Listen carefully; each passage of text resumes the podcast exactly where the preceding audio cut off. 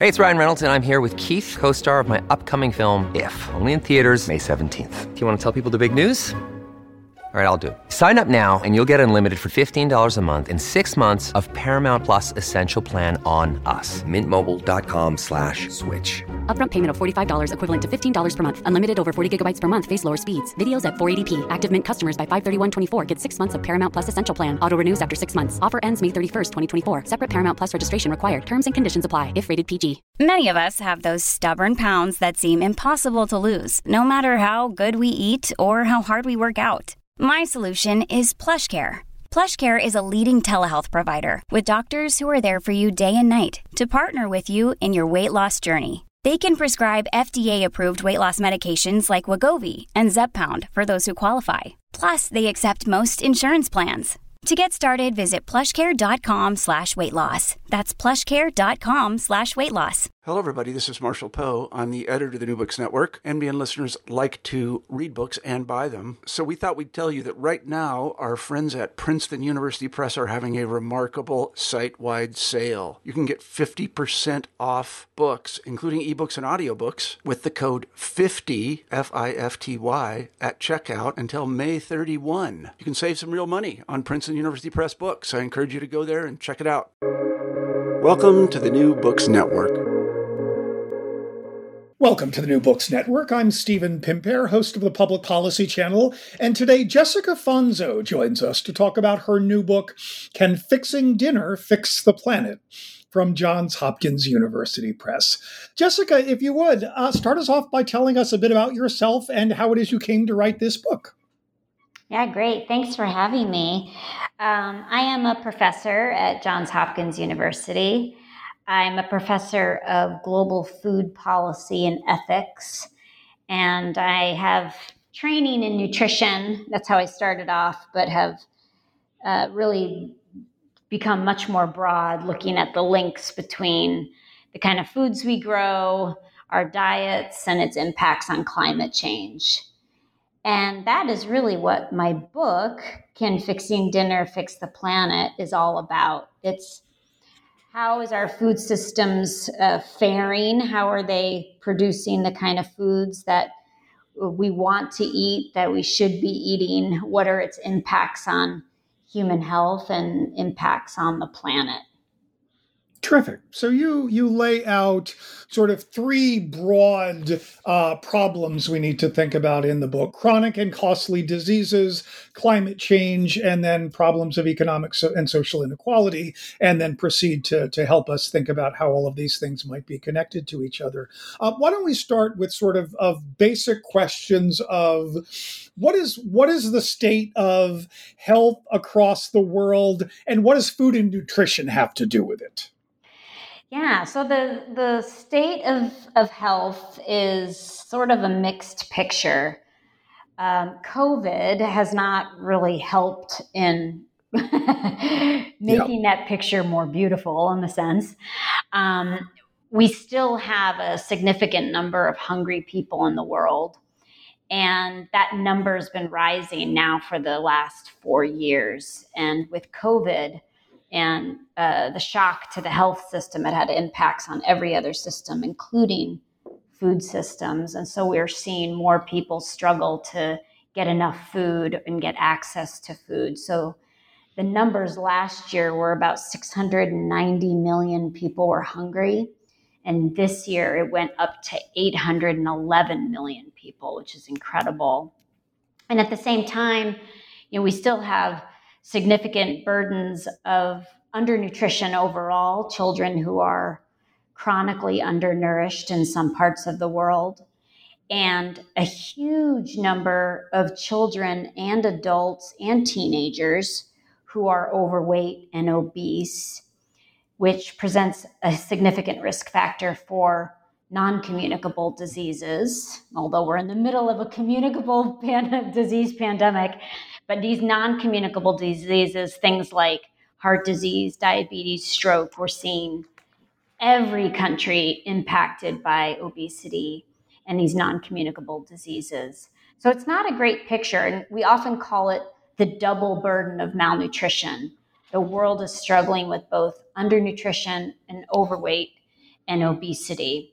And our diets play a huge role uh, in that uh, malnutrition burden, not eating the right kinds of foods uh, with adequate nutrients, eating a lot of unhealthy, highly processed foods high in sugar, salt, and fat that are cheap and tasty um, are significantly detrimental. And now diets have become the number one risk factor of disease and death in the world, which is incredible. More than smoking, more than air pollution, more than wildfire smoke. It's the diets that are, are killing the world's population. And so, so just to back up for two seconds, so that mm-hmm. that um, that undernutrition and obesity mm-hmm. uh, that often travels together within the same people in the same populations, correct? Yeah, and it's it's it's difficult to get your head around that, right? Because yep. you think, well, someone's hungry, they're undernourished, they're underweight, they're starving.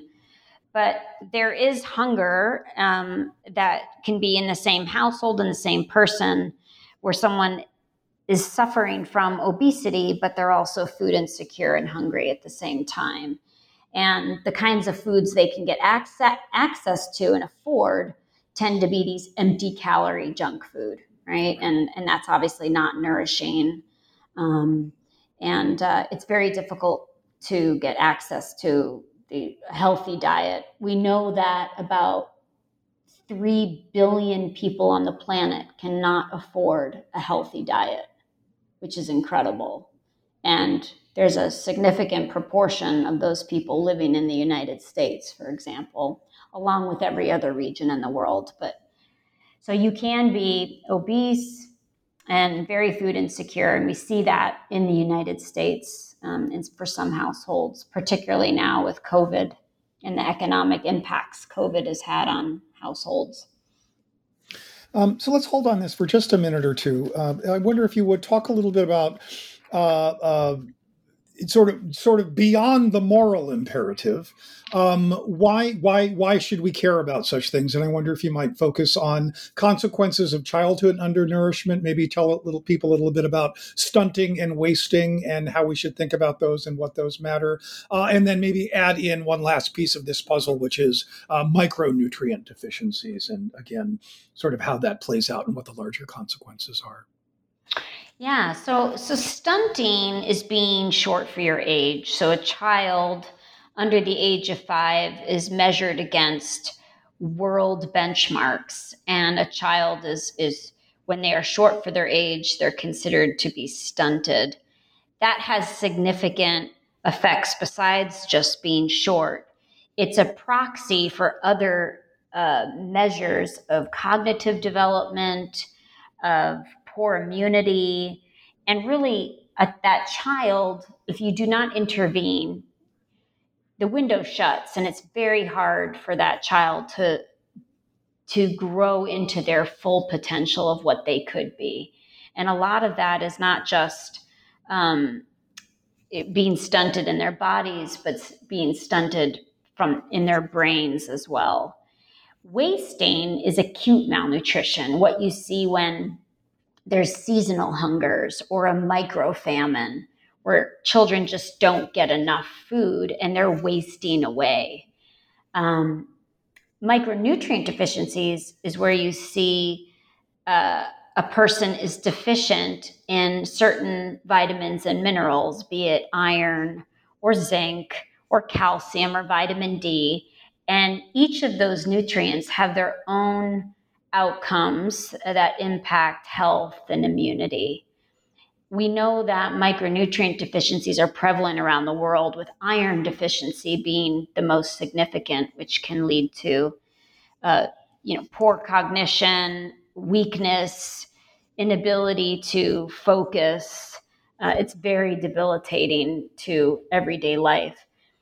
All of these undernutrition indicators are measurements of a population's health. Children are an excellent marker for how a population is doing. And these undernutrition manifestations are incredibly costly for countries. Countries don't fully develop, they don't get on a path towards economic growth. Um, it's very costly for countries to have to treat undernutrition. It can cost governments 15 to 20% of their entire GDP dealing with undernutrition. So these kinds of manifestations of, of being undernourished, not having enough food, not having enough of the right type of food is costly for countries. At the same time as overweight and obesity is incredibly costly for health systems and for countries as well. So let's now uh, uh, step out a bit and uh, talk a little bit about uh, food systems and mm-hmm. start to make the connections here to climate change. So, uh, so let me ask this in, in two very broad ways.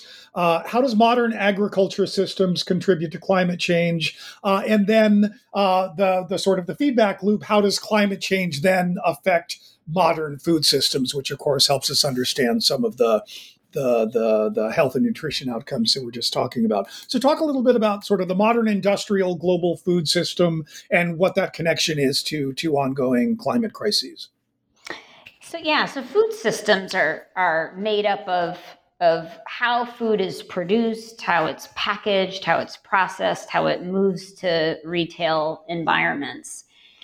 Those food systems and all the activities and actors that that are moving food through that system to what we now consume um, is generating a lot of greenhouse gas emissions it's having uh, significant water footprints, uh, nutrient runoff footprints, uh, deforestation issues.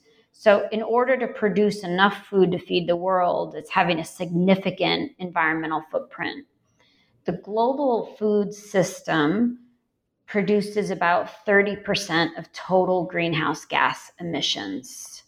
So, it's not just energy in the transportation sector that's generating all of the greenhouse gases that contribute to global warming, rising sea levels, and climate climate related natural disasters. It's food systems and the way we are producing and raising food. Now, some of that comes from cattle. Cattle produce a lot of methane, a very toxic greenhouse gas. Um, but it's not just cattle, it's the entire system. It's the fertilizers that we use. It's how we manage manure. It's how we manage land. It's how we manage forests and, and that deforestation, largely driven by agriculture and cattle, um, is significantly contributing to greenhouse gases and environmental degradation. So it's really, and, and interestingly, food systems are largely ignored in the COP, the climate change negotiations that happen every year, which is ironic, being that they are such significant uh, contributors to global uh, greenhouse gas emissions. At the same time, um, food systems are victims to climate change. They need those environments, right? They need they need sound ecosystems. They need water. They need biodiversity we need that biodiversity to grow lots of varieties of foods. So food systems themselves too are very much reliant on on environments and a sound stable climate. And what we're seeing and what we will continue to see is that climate change will have impacts on our ability to grow enough food particularly in the global south climate change is affecting the quality of the crops with declines in the nutrient composition of crops.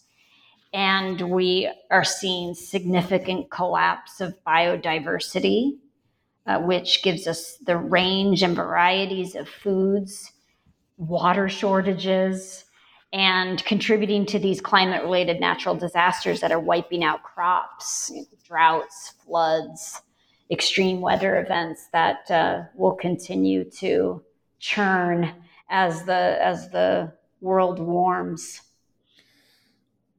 Am I depressing? Am I depressing? Well, you? it's it's uh, it, you know no more than anything else that is going on in the United States or the world at the moment. yeah. um, um, it's um, it's daunting, right? I mean, it's it it's it's this this this huge, extraordinarily large problem, and you know, part of one of one of the many challenges associated with it is that that that there are good arguments to be made, yes, that it is that very sort of industrial nature of the global food system that allows us to feed as many people as we do, correct? Mm-hmm. Yeah, yeah. The industri- the industrialization has been a blessing and a curse, right? This right. Uh, if you look at the United States, these large scale monocrop cultures of, of crop cult, of culturing system is been quite detrimental to uh, some uh, environmental indicators.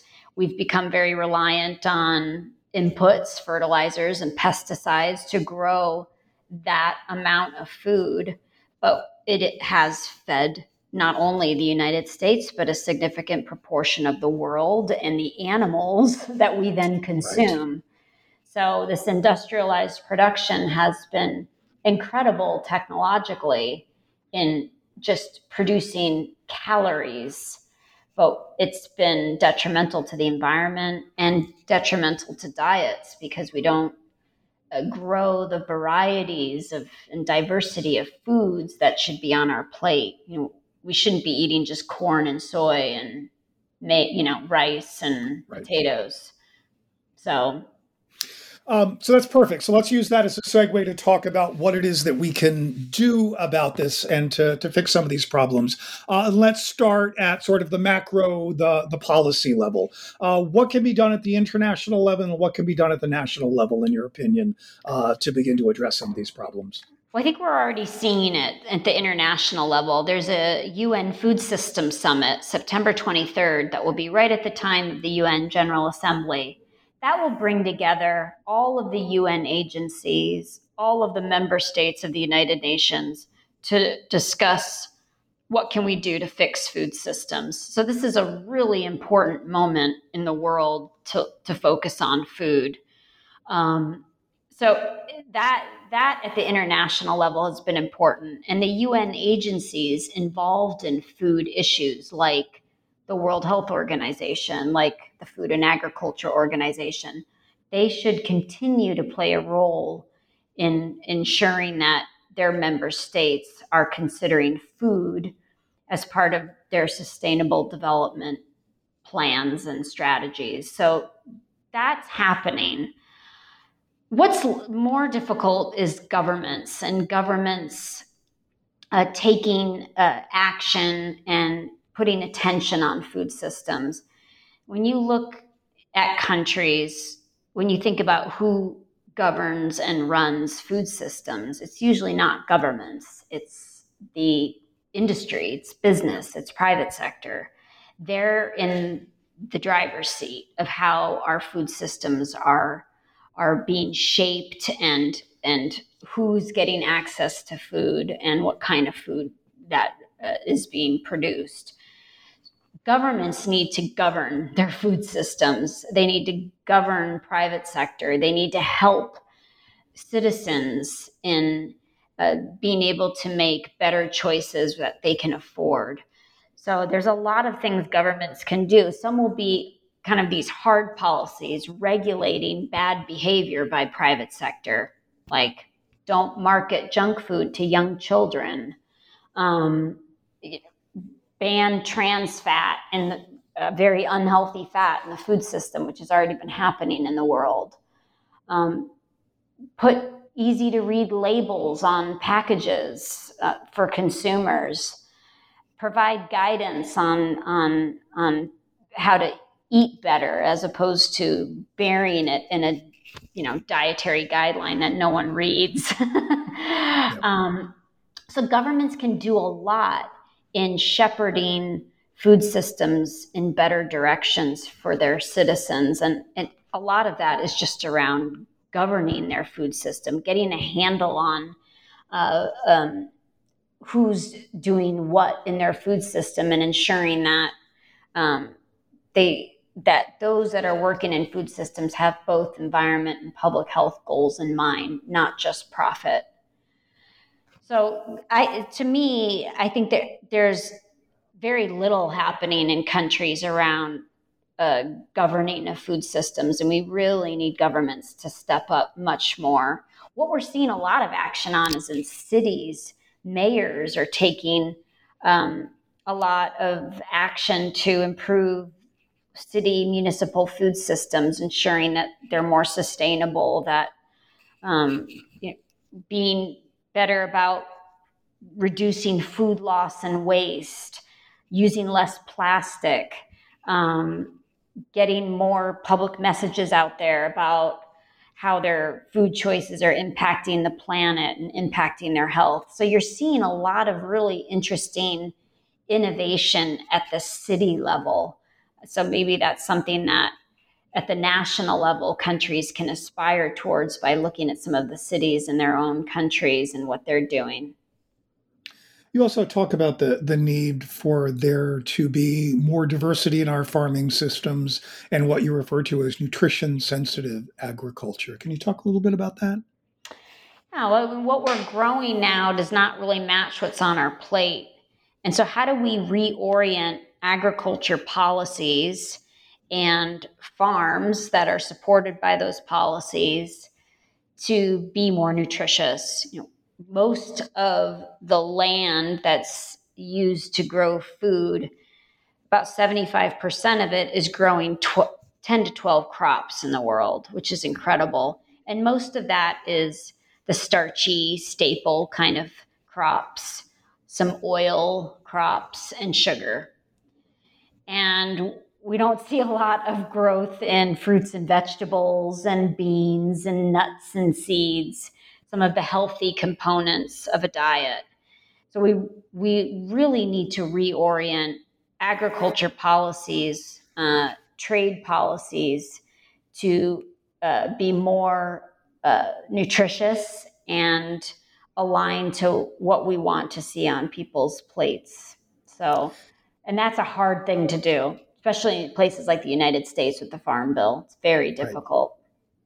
Right. Um, and also increasingly difficult going back to the question of climate change because where today might be good geographic locations for growing mm-hmm. a particular kind of more nutritious food may not be a place 10 years from now that exactly. is suitable for those crops, right? Yeah, exactly. So Are, giving farmers you know the tools and the trade to be able to in places where they can grow horticulture like fruits and vegetables giving them the tools to be able to adapt to climate change. We have a lot of evidence and we've had 40 years of warning about climate. It's incredible the amount of evidence that's accumulated on climate and we're just now waking up.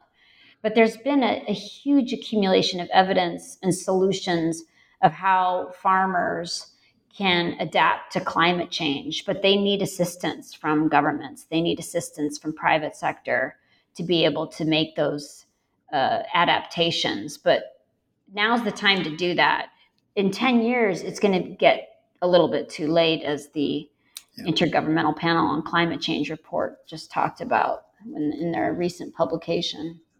So you talk you, you made reference to the Farm Bill, and there's mm. you know an entire literature in policy studies and political science about the Department of Agriculture and its own particular mm-hmm. kind of, of functioning over over the decades. Do you, I mean, just, you know, as you talk about sort of national level changes, do you have any insight into practical ways to disrupt those existing power arrangements that that entrench those powers that are not in our collective interest?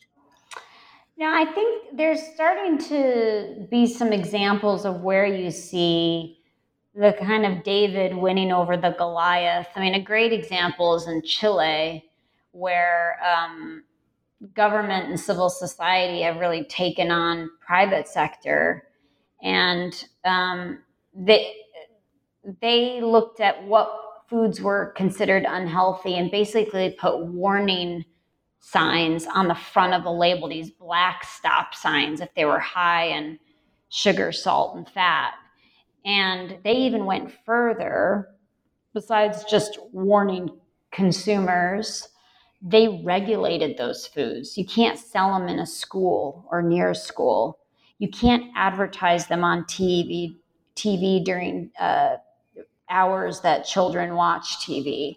So not only did they create basically these huge warning labels on the food, but they regulated that food and limited its sales. And that has been incredibly powerful for a few reasons. One, industry reformulated their foods to try to avoid that warning sticker. So they removed the sugar, they removed the salt, they removed the unhealthy fats. And it's we it's shown to be quite effective in that consumers that saw that warning label, there's been about a 25% reduction in purchases of those foods. Wow. So it's that is an incredible story. And it's a, you know, Chile is kind of leading the way. And you know, we've got other stories of Mexico putting a soda tax. They were one of the first to do it.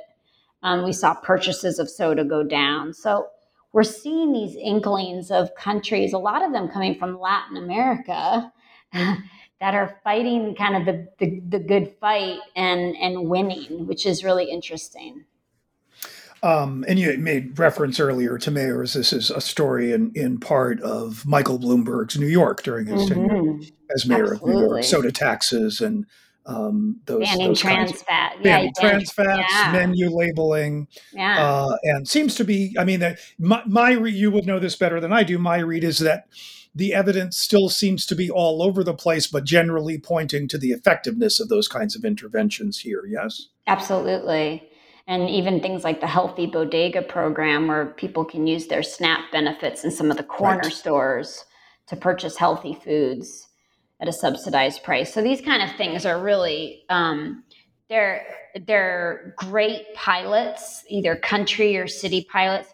We just need governments to pay attention to them and scale them up on a on a grand scale Um, so let's, uh, as we work our way toward concluding, Jessica, why don't we talk a little bit, move away from sort of the policy area um, to talk a little bit about about what uh, kinds of individual level changes you think can be uh, effective. Again, both in terms of thinking about individual and community health, uh, and in terms of of carbon footprint and and contributing to uh, the climate crisis.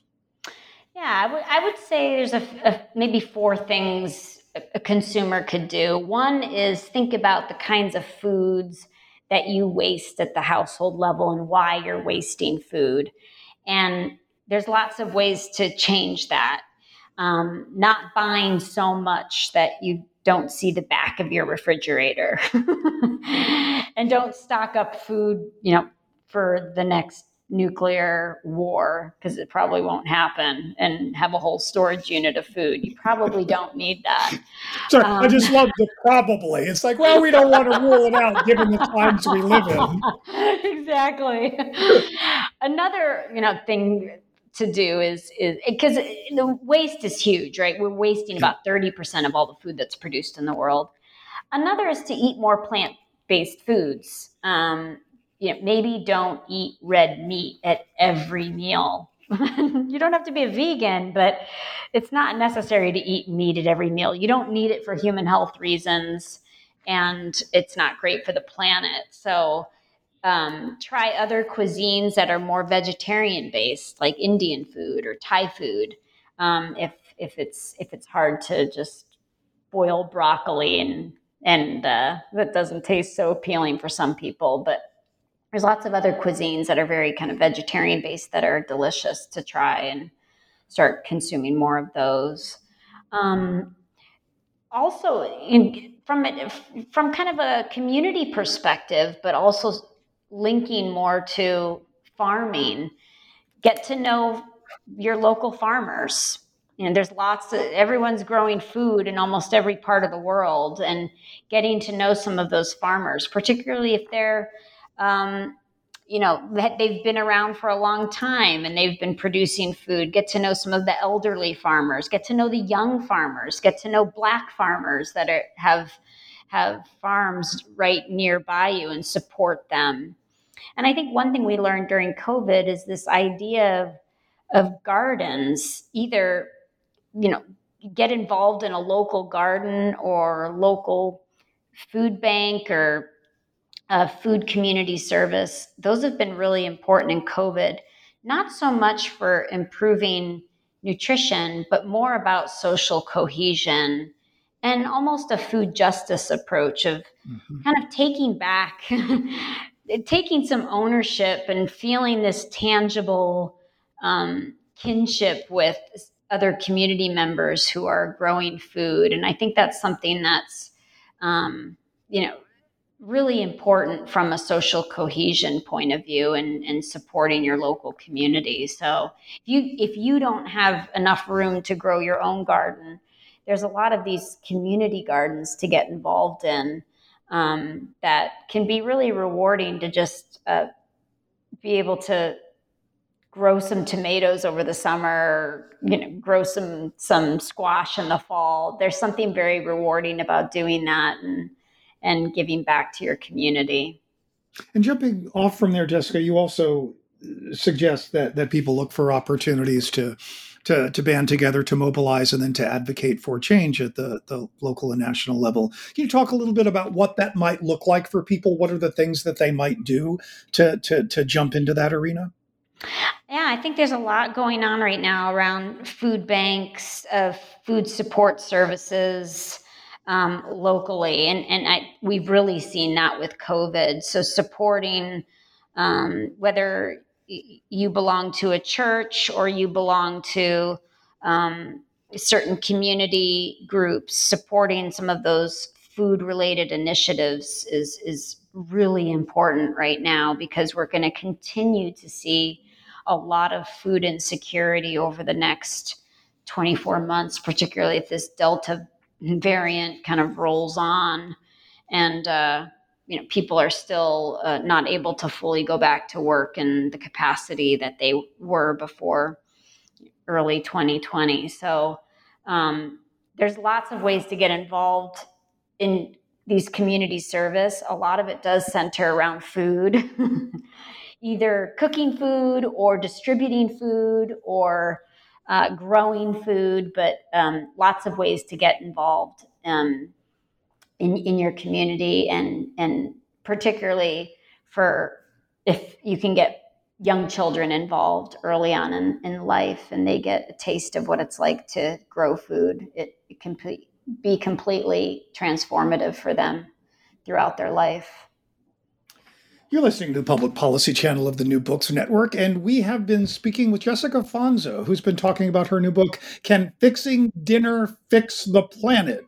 And I'm going to go ahead and put words in her mouth and say the preliminary answer is yes, it can. uh, um, Jessica, thank right?